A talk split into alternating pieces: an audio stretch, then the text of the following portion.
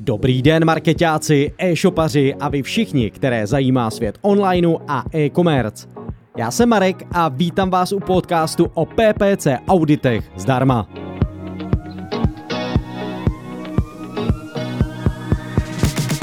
Audity PPC účtů jsou pro mě vždy zajímavým úkolem. Zejména vidět se z druhého pohledu, kdy někdo cizí, nejčastěji agentura, detailně zkontroluje moji práci. Takovou situaci já osobně vítám, protože mám zpětnou vazbu na svou práci a zároveň se můžu přiučit novým věcem. Celkově jsem však trochu skeptický, protože mám pocit, že cílem každého takového lustrování je najít nějaké chyby. Pokud se však seznámíte s pravidelně spravovaným a opečovávaným účtem, je velmi těžké najít něco špatného.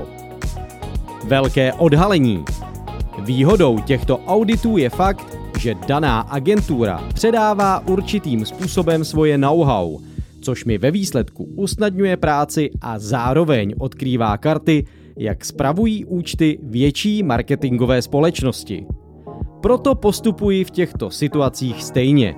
Za každou cenu se chci k vypracovanému auditu dostat a zjistit onen druhý pohled na účet, který mám na starosti.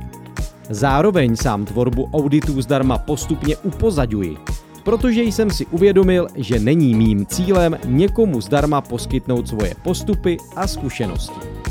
Zadarmo ani kuře nehrabe.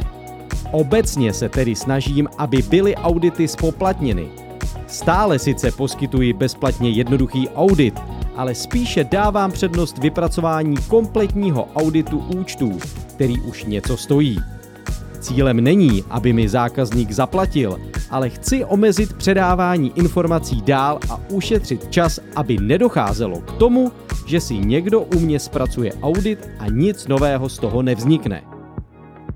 Při zahajování spolupráce samozřejmě zůstává, že audit vlastně vypracuji zdarma, ale je velmi jednoduchý a budoucího klienta spíše seznámím se základními informacemi než poskytnutím detailů.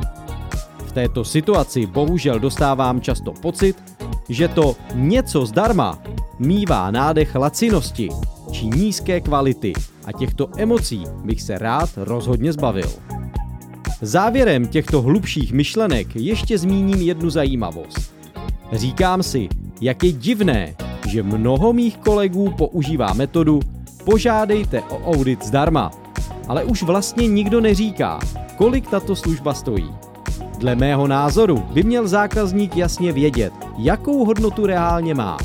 V praxi však ale původní cenu nikdo neuvádí.